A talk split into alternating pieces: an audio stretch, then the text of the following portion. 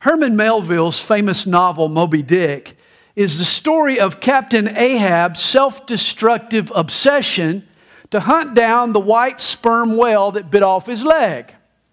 Well, Captain Ahab's lust for vengeance is countered by his first mate's desire to return safely to his family. The first mate's name is Starbuck, the coffee company's namesake, by the way. But there's a line in the story that applies to our text. Starbuck is speaking to the ship's crew when he says, I will have no man in my boat who is not afraid of a whale. Well, you see, according to Starbuck, some fear can be healthy. I've never met one, but I've been told that giant sperm whales are pretty dangerous. And a proper fear is important for a sailor to possess. He needs to be as sensitive as possible to the risks involved in harpooning a killer whale. A proper fear can be healthy. Well, after today, I hope we all take heed to the words of Starbuck. For if Moby Dick was the king of the seas, then the lion of the tribe of Judah is the king of the jungle. And by the time we're done, I hope everyone under the sound of my voice has a healthy fear of that lion. We start today not with lions or with whales, but with horses. The Bible mentions horses and horsemen over 300 times, but the four most famous are here in Revelation chapter 6. Here are the four horsemen of the apocalypse. We're going to read about them in a moment. You know, today, whenever we picture a horse, we think of either a racing thoroughbred or maybe a Shetland pony at the petting zoo or maybe a recreational horse or, or even a parade or circus performer. But historically, horses specialized in warfare. You see, the horse was the tank of the ancient world. Cavalry, cavalry always had a leg up on infantry. Actually, had two legs up on infantry. Thus, four horses in heaven charging the planet was an ominous sight for John to see. It set off alarms in his head. It struck fear in his heart. He knew that this would not bode well for planet Earth. Imagine a four horse starting gate. A thoroughbred racehorse crouches behind that gate, ready to bolt. Now, these are huge, powerful animals. Each one is six feet tall, over a thousand pounds. They can run 35, 40 miles per hour. These four beasts are in the gate, stomping their hooves, snorting hot breath. They're waiting on the gun to sound. But these four horses aren't released all at once. Four guns are going to sound in this chapter, or four seals are going to be broken. After each snap, another horse is going to gallop toward the earth. And guess who's in the back of the stall slapping each judgment horse on the flank, sending it on its rampage of destruction? Well, it's none other than the roaring lamb. It's Jesus, the king of the jungle. You know, this past week marked a milestone for our church, and I hope you'll be as excited about this as I was. This past Monday, I walked into Brand Bank and I handed them the final check on our mortgage. We paid off our church mortgage. What a blessing.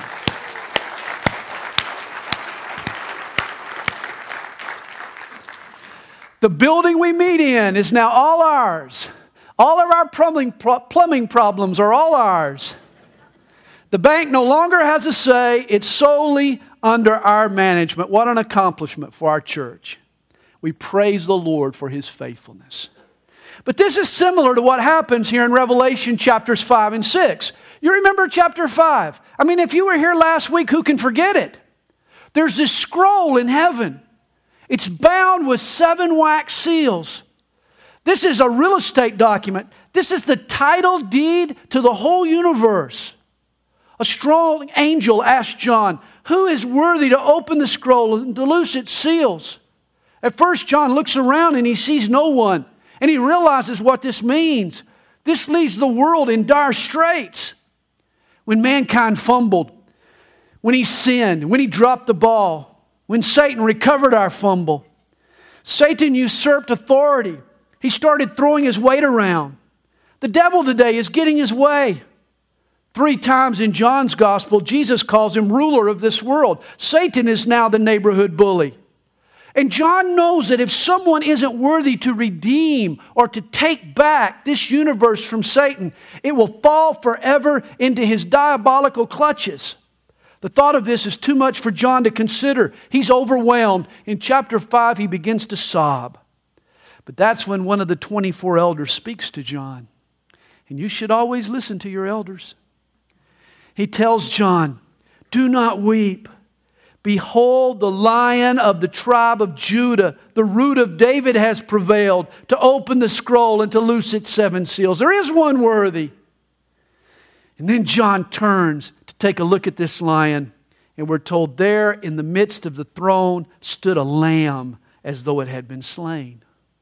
Jesus is that regal lion, the king of the beasts. He roars and the earth melts. But the lion looked like a sacrificed lamb. It still bore the marks of crucifixion, the scars. Jesus is the king of the jungle, but he earned his authority on the cross, shouldering our sin, paying our debt, absolving our guilt and shame. Jesus the Lamb paid the buyback price. Now, here in chapter 6, he's going to take back the universe from its usurper. John observes in chapter 5 Then the Lamb came and took the scroll out of the right hand of him who sat on the throne. Jesus now has the paperwork. He owns the universe, lock, stock, and barrel. It's repo time. Have you seen that show on True TV? Operation Repo. I'm not going to ask you for a show of hands because you probably don't want your neighbor to know you've watched this show. This is a crazy show.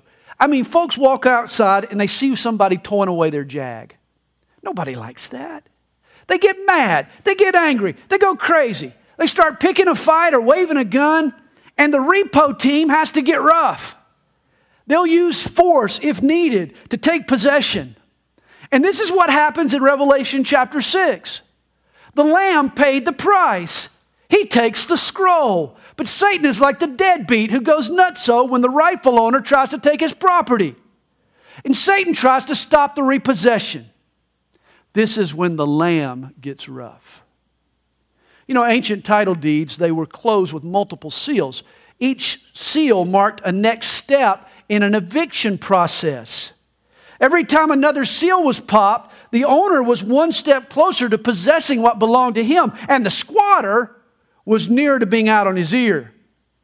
Now, here's where we are in the history of the universe Jesus has the scroll, and Satan is the troll. He is, he's the troll. The devil lives under the bridge that Jesus owns, and he makes life hard on the passersby. Satan fright, frightens and hassles them. But soon, Jesus is going to take back what belongs to him. He's going to start popping these seals, and he's going to open the scroll, and it's going to drive out the troll along with all of those people who've been enchanted by his evil. This is what happens in Revelation chapter 6. Jesus opens the seven seals, and horrible judgments are unleashed on a planet that has resisted his rule and his ownership. He's going to punish the people who prefer to live under Satan's sway.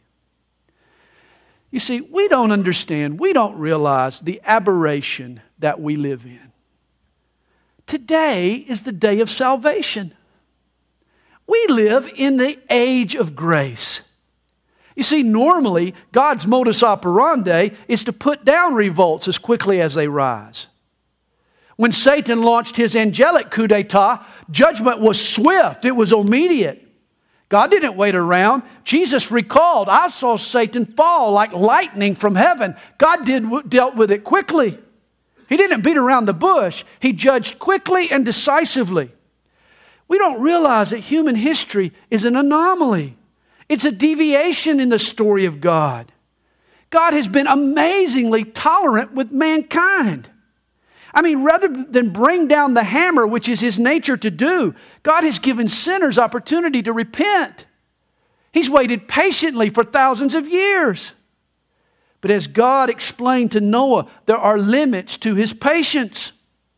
He said, My spirit shall not strive with man forever. In Exodus chapter 34, God identifies himself to Moses on top of Mount Sinai.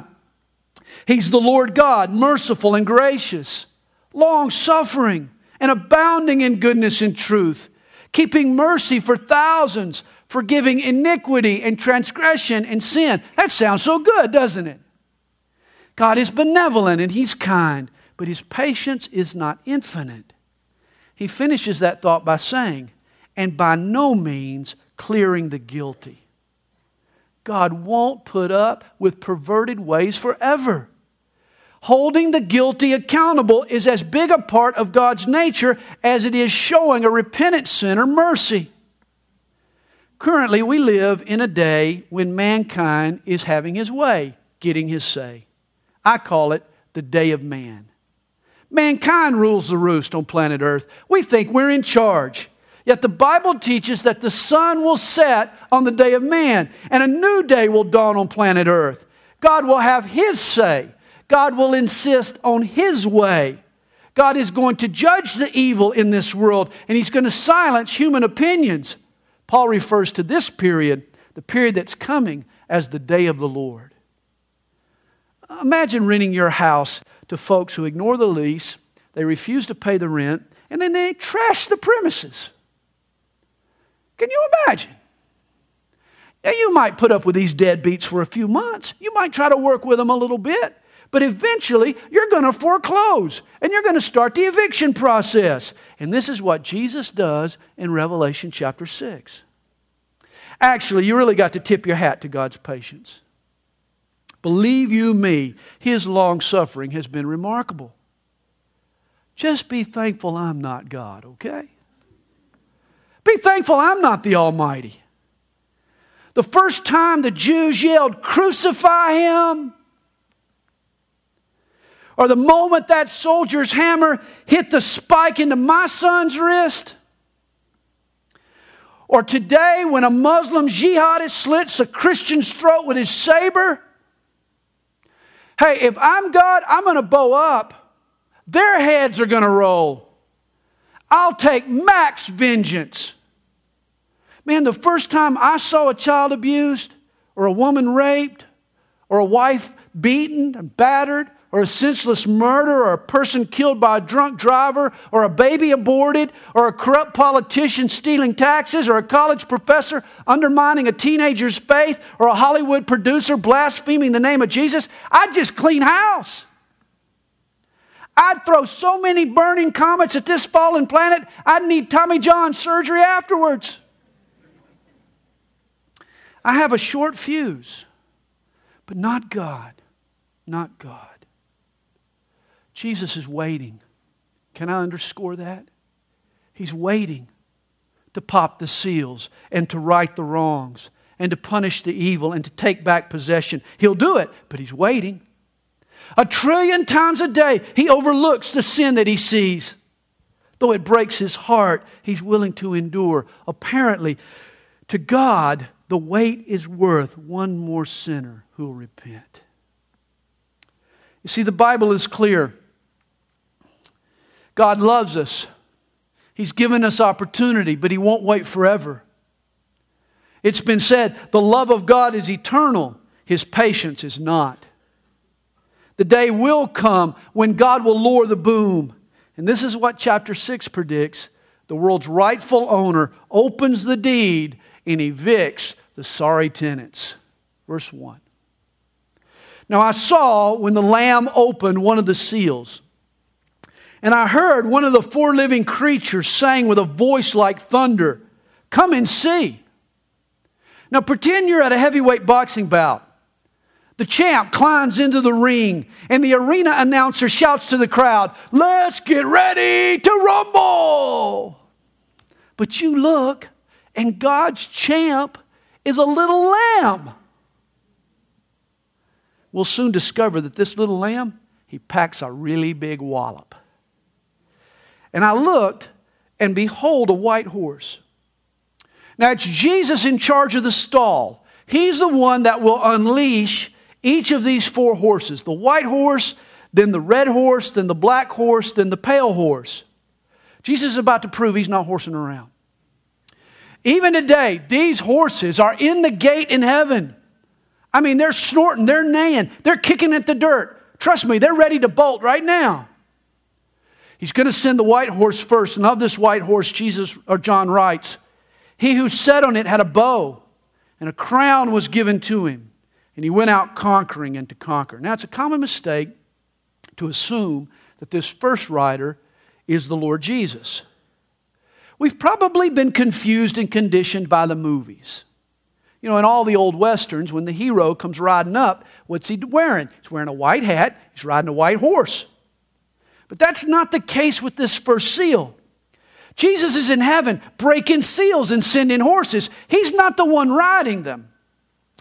A Russian artist named Viktor Vasnetsov is famous for his 1887 painting of the Four Horsemen in chapter 6.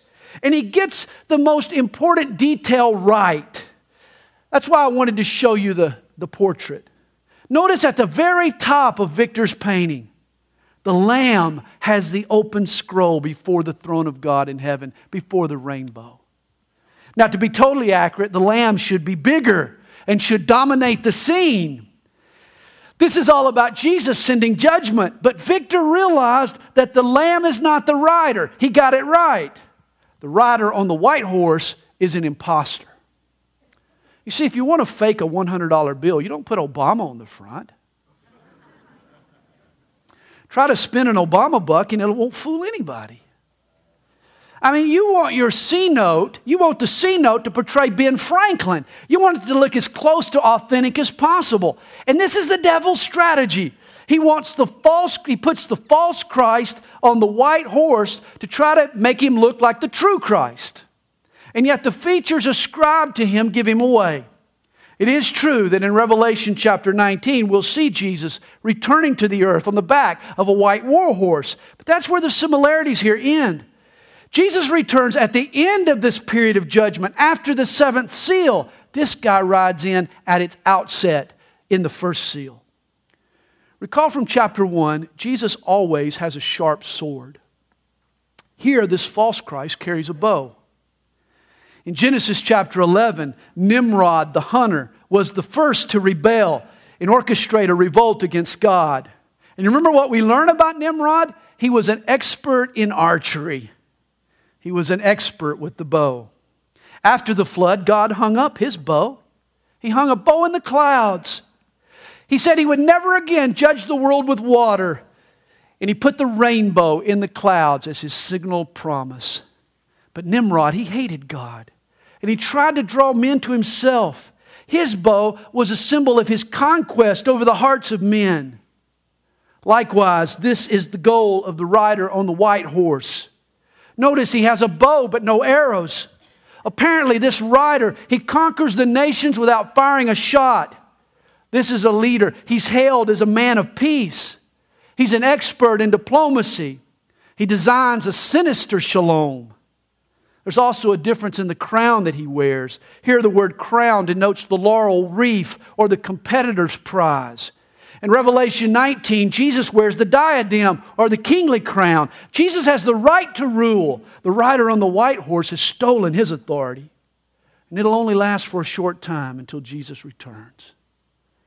I, I read of an Israeli tour guide who confessed to his group, I am so desperate, I'd sign a deal with the devil if it would mean peace.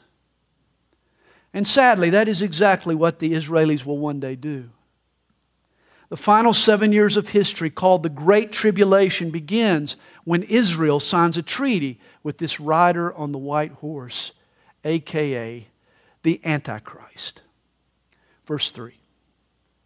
Now, when he opened the second seal, I heard the second living creature saying, Come and see. Another horse, fiery red, went out, and it was granted to the one who sat on it to take peace from the earth, and that people should kill one another and there was given to him a great sword. You see, it doesn't take long for the false peace brought in by the white horse to crumble. Paul predicts this in 1 Thessalonians 5. For when they say peace and safety, then sudden destruction comes upon them. You know, today the world chants, give peace a chance. That's what everybody wants. but the world's peace will be short lived. The second horse speaks of war and bloodshed. It foreshadows all of the skirmishes that will lead up to the final battle of Armageddon. Notice its color is appropriate, it's blood red. The death toll will be astronomical. Millions upon millions will die violently. But as the world suffers under the throes of war, Jesus opens the gate to a third horse. When he opened the third seal, I heard the living creature say, Come and see. And so I looked, and behold, a black horse, and he who sat on it had a pair of scales in his hands. In John's day, scales were a symbol of commerce. All the buying and selling done in the ancient world was done with the use of scales and balances. He says, And I heard a voice in the midst of the four living creatures saying, A quart of wheat for a denarius, and three quarts of barley for a denarius, and do not harm the oil and the wine. In the Roman world, a denarius was a typical day's wage. Thus, here, basic food staples are costing huge sums of money. Inflation has skyrocketed. Global famine will drive up the price of food. You know, living in America today, we're sheltered from the conditions in which most people on this planet live. It's frequently stated one third of the world's population has plenty to eat. By the way, that's us. That's us here in America. One third are undernourished, and one third are on the verge of starvation. We've just watched a superstorm unhinge life in the northeastern United States. What if a superstorm or a global drought wiped out a single growing season? A severe famine is not that hard to envision. I mean, your wife and kids would join the African children you see on TV with their sunken eyes and their exposed ribs. Notice, too, the irony here in verse 6. Basic foods will be depleted, but there's still an abundance of luxury items like oil and wine. I think it's God's sarcasm on man's priorities. He'll have booze to drink, but no bread to eat. It's even more profound if the oil in verse 6 can refer to petroleum, not just olive oil. We'll have gasoline to fill up our cars and drive our fancy vehicles, but no food in our belly. You see, there's a time coming when Jesus is going to rock this planet. False peace is going to be followed by war, and war will be followed by famine, and famine will be followed by death. Verse 7. For when he opened the fourth seal, I heard the voice of the fourth living creature saying, Come and see. So I looked, and behold, a pale horse. This Greek word translated pale is chloros, from which we get our words chlorine or chlorophyll. It denotes a greenish yellow color. It's the flesh tones of a person who's seasick. Heard somebody say, well, he turned green. It's actually the color of a corpse without the makeup. It's the color of death. And the name of him who sat on it, this fourth horse, was death and Hades followed with him. Death has an entourage. Hades fills up on the heels of death. This pale rider is thinning out a wicked population. You know, this summer we read stories of folks having their limbs amputated, even dying due to mysterious flesh eating bacteria. That's scary. We heard now about a meningitis outbreak. I mean, you think, what's next? The World Health Organizations are well aware that some new antibiotic resistant super plague could easily kill millions of the human family. One day it's going to happen. Add together the cumulative effect of all four horses, and the impact is staggering. John writes, and power was given to them over a fourth of the earth to kill with the sword, with hunger, with death, and by the beasts of the earth. A quarter of the world's population will die. You know, last year, the global population topped 7 billion people. A quarter of that would be a death toll of 1.75 billion. That's amazing. I mean, it's hard to imagine 1.75 billion of anything, let alone a, over a billion dead bodies. I mean, you don't understand how big a number that is. Did you know that if you counted one number per second, you know how long it'd take you to get to a million? 11 days. Go home this afternoon and try it. We'll see you in a couple of weeks. That seems like a long time. But did you know it would take you to count to 1.75 billion, it would take you 56 years, counting one number a second. Now imagine nearly 2 billion dead bodies littering this planet. Last week's hurricane toll hit 98 people. That seemed like a lot. The four horsemen of the apocalypse will kill one out of every four human beings. And all the while this carnage is going on on earth, remember what John saw happening in heaven.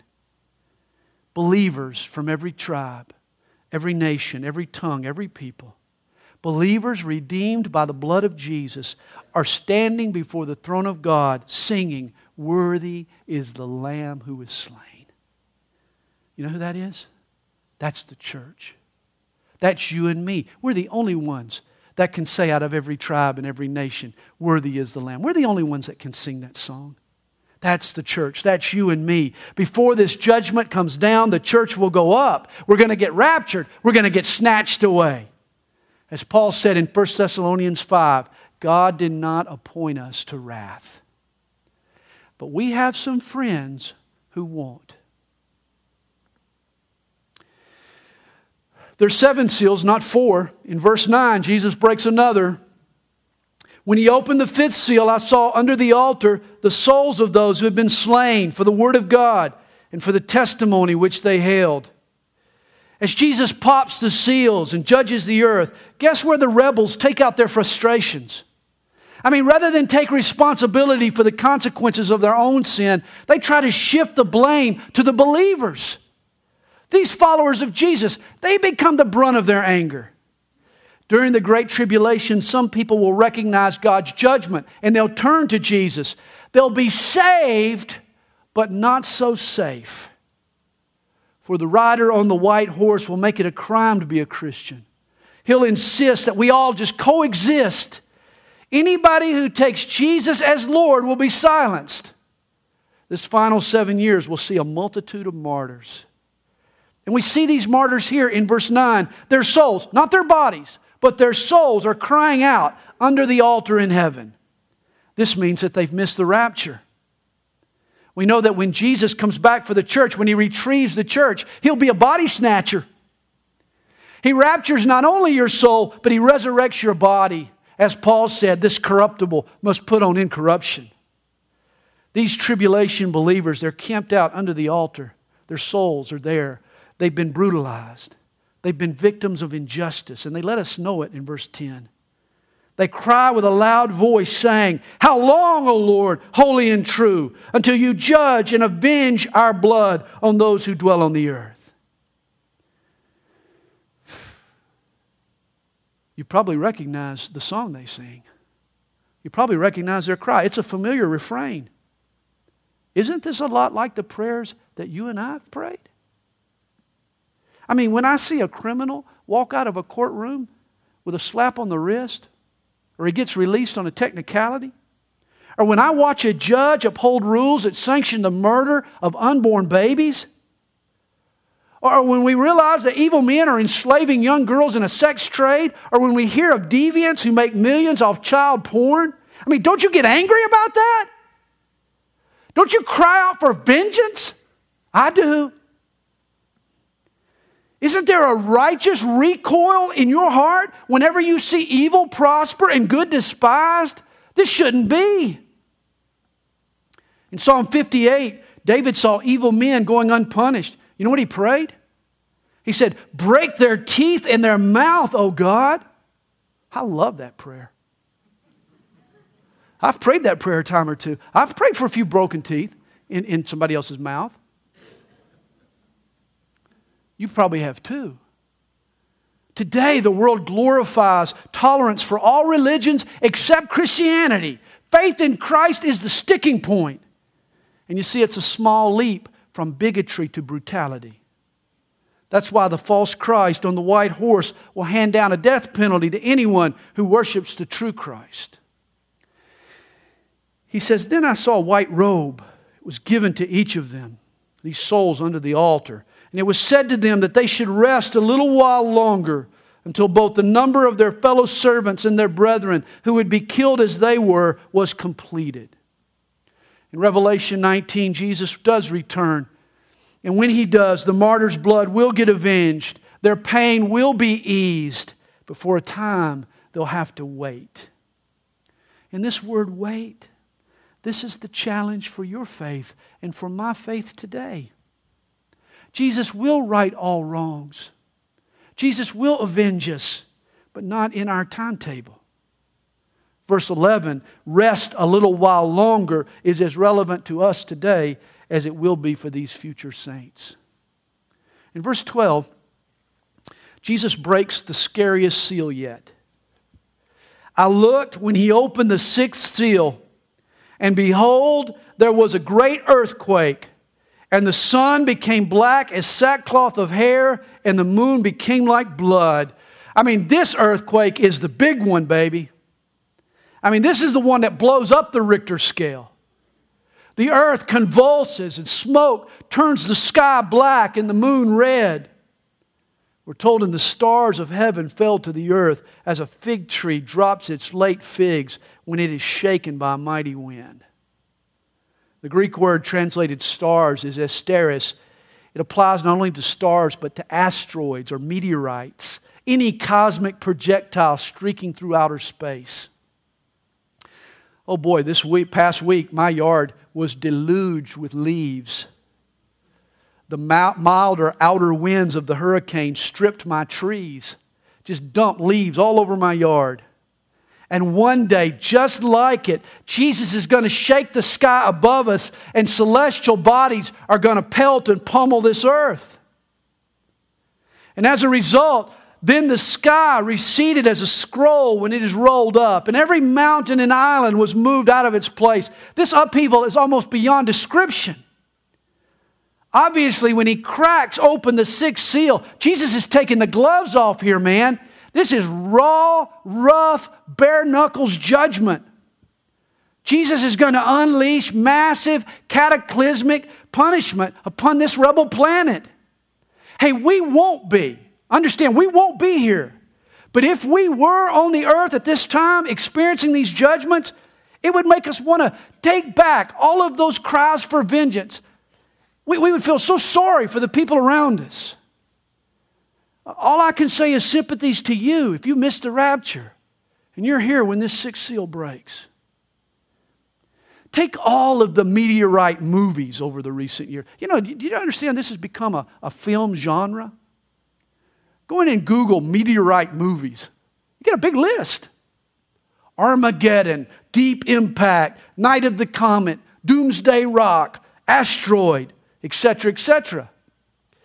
Yet all the Hollywood special effects combined are too tame to illustrate the damage such an event would do. I've got a movie. It's not a Hollywood flick, it's a National Geographic special. It's titled Asteroids Deadly Impact. It's a documentary on not just the possibility of a major meteorite strike in the future, but its inevitability. They say it's not when, or it's not if, but it's when this is going to happen. Do you realize that every day the earth gets bombarded with 20 tons of cosmic rock? Now, most of it is space dust, but larger strikes occur.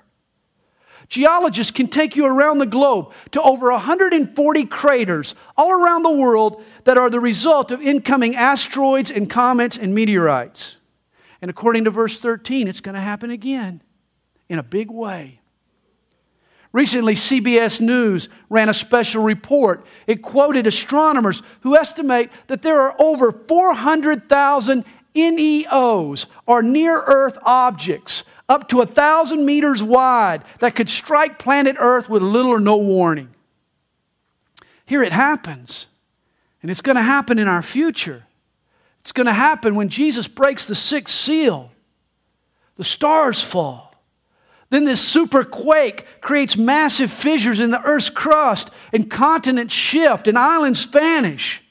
And as the ground shakes under their feet, the inhabitants of the earth, they look up and they see the sky receding or rolling up like one of those paper party horns after a big blast. In that movie, Deep Impact, the United States sets up a survival village in the caves of Missouri called the Ark after the disaster. And I wonder if the script's writers read verse 15 because it sounds very similar. The kings of the earth, the great men, the rich men, the commanders, the mighty men, every slave and every free man hid themselves in the caves and in the rocks of the mountains and said to the mountains and rocks, Fall on us and hide us from the face of him who sits on the throne and from the wrath of the Lamb. For the great day of his wrath is come, and who is able to stand? What a phrase! The wrath of the Lamb. What a phrase. Now, stay with me. I'm at the end of my text, but not at the end of my thoughts. Remember, this book isn't the revelation of future plagues. That's not what it's called. It is the revelation of Jesus Christ. And so here's the question that we should be asking ourselves this morning What does all of this teach us about Jesus today? And this is a phrase we should chew on the wrath of the Lamb. That's a provocative phrase. I mean, no other animal is as docile and gentle as a lamb. The phrase wrath of a lamb, that's a prime oxymoron. And likewise, no other person is more gentle and more tender with a trusting heart than our Lord Jesus. But the day is going to come when he'll be gentle no longer. The rejecting heart will taste his wrath. The lamb will roar. And this is a side of Jesus that you need to see. You shouldn't be surprised. You shouldn't be naive. This is a side of Jesus that we all need to see. Hebrews 13, verse 8 tells us Jesus Christ is the same yesterday, today, and forever. Understand, our Lord never changes. When we get to Revelation, Jesus doesn't suddenly grow fangs. This is the same Jesus who welcomed little children and showed compassion on the lepers and reattached the ear that Peter chopped off of his own arresting officer. I mean, Jesus is full of mercy and full of grace. Perhaps Jesus' marvelous mercy is what's overshadowed those times where he got angry. But there were times when Jesus got really angry. In Mark chapter 3, before Jesus healed the man's withered hand, he saw those Pharisees who were more concerned with their petty rituals and laws than they were with this man's suffering. Mark tells us that Jesus, he looked around at them with anger, being grieved by the hardness of their hearts. Jesus got angry. Twice, Jesus went ballistic and drove the crooked priests from the temple. Once with a whip, the other time, he used his bare knuckles. He got furious, man. Jesus got ticked off. I'll never forget the Sunday I, said that in a sermon. I said, Jesus got ticked off. And this guy comes up to me afterwards and says, Oh, Pastor Sandy, you got a little carried away this morning. I think that's disrespectful. You should never say Jesus got ticked off. I didn't apologize. Matter of fact, I thought my language could have been a lot stronger. I'm glad he didn't know what I thought I was going to say.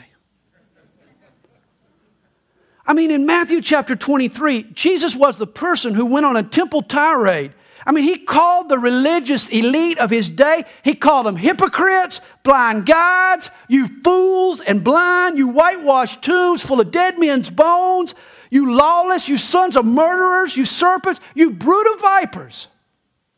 I'm sorry, you don't call somebody a snake if you're not a little ticked off. Jesus got really angry at times. And I'll tell you why Jesus was so prone to anger. It was because he was so intent to love. That's the reason. You see, the reason your kids make you so angry, and they do, don't they? They can make you very angry. But the reason your kids make you so angry is because you love them so much. Love gets angry. If you love someone and you see them headed toward danger, you don't remain callous and indifferent. If you're passionate toward them, you get angry if they refuse to heed your warnings. You see, I'm afraid we've watered down love. Kids today conclude that if their parents don't cater to their every whim, it means mom and dad doesn't love them. The opposite is true. A parent who loves his kid will discipline them. Years ago, there was an arsonist in Washington state that set several damaging fires. A man heard the news, and as the evidence began to unravel, he suspected his son.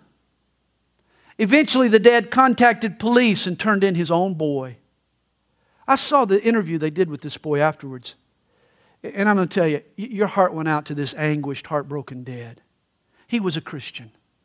He made that clear. And he loved his son deeply.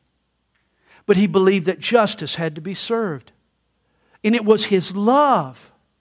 It was his love for his son that made him stop his boy before he set more fires. You see, real love is tough love. Real love is not afraid to draw a line in the sand. It says this far and no further. 1 Corinthians 13 is true. Love is patient, love is kind. But there comes a point when love has to hold the person it loves accountable. Every time Jesus breaks one of these seals, you know it breaks his heart. But love will not stand by forever and watch the human race annihilate itself. Love will intervene. For 2,000 years now, Jesus has sought to interrupt and intervene in our madness with his mercy. Finally, he'll do it forcibly. I'll tell you what we've got here. Remember in the Old Testament, blasphemy against God was a capital crime against the nation? I mean, it sowed seeds of rebellion among God's people, thus, it deserved a penalty of death by stoning. Ironically, this is what's occurring in this sixth seal. When this seal breaks, the lamb in heaven is acting like a lion. He is pelting this planet with meteorites. He is administering a stoning on the blasphemous planet. All the while, the earth's brazen rebels are pleading for an avalanche to put them out of their misery. They're not even repenting, they're, they're not even calling out for mercy. You see, at his first coming, Jesus sought to interrupt man's rebellion with mercy. Ask that adulterous woman in the temple. He stopped her stoning. But in the future, when Jesus pops the seals, he will interrupt man's mutiny by participation in a stoning. He will pour out his wrath. Remember the point of Revelation. John was writing to first century believers who knew Jesus while he was on earth. But now he's exalted, glorified, even amplified. He hasn't changed natures, but while on earth, he wrapped himself in lowliness. He made himself of no reputation. He became a servant to save you and me. But today and forevermore, Jesus is unveiled. All that he has been is unwrapped now. His glory is on display. Our faith needs to grasp this truth. Our faith needs to grow up. I like what Dorothy Sayers wrote about Jesus' first coming. She said, The people who hung Christ never accused him of being a bore. On the contrary, they thought him too dynamic to be safe. It has been left for later generations to muffle up that shattering personality and surround him with the atmosphere of tedium. We have very efficiently pared the claws of the lion of Judah, certified him meek and mild, and recommended him as a fitting household pet for pale churchgoers and pious old ladies. Boy, you know, I suggest that the angry lamb of Revelation chapter 6 is much closer to what Jesus was really like than the concepts a lot of people have of him today. Sayers continues, she says, To those who knew Jesus, However, he in no way suggested a milk and water person. They objected to him as a dangerous firebrand. He had a daily beauty in his life that made us ugly. And officialdom felt that the established order of things would be much more secure without him. So they did away with God in the name of peace and quiet. And I'm just saying this morning that Revelation 6 lets us know that they didn't do away with him forever because he's coming back and he's coming back with judgment. There's a lot we can learn from the wrath of the Lamb. I mean, just because Jesus loves us doesn't mean he never gets angry with us. He does. Realize everybody in hell is still loved by Jesus. His wrath, his wrath never nullifies his love. But there is stuff that love can't tolerate. Love won't sit by forever and watch the person it loves self destruct. There comes a time in this life and in the universe when Jesus has the courage to intervene. He will stop us in our tracks and He'll turn us over to our own choices. Jesus extends mercy today, but He breaks seals tomorrow. Which brings us back to the words of Starbuck I will have no man in my boat who's not afraid of a whale. Or you could put it this way the fear of the Lord is the beginning of wisdom. The revelation of Jesus inspires love for the Lamb, fear of the lion, and above all, worship for the Lord.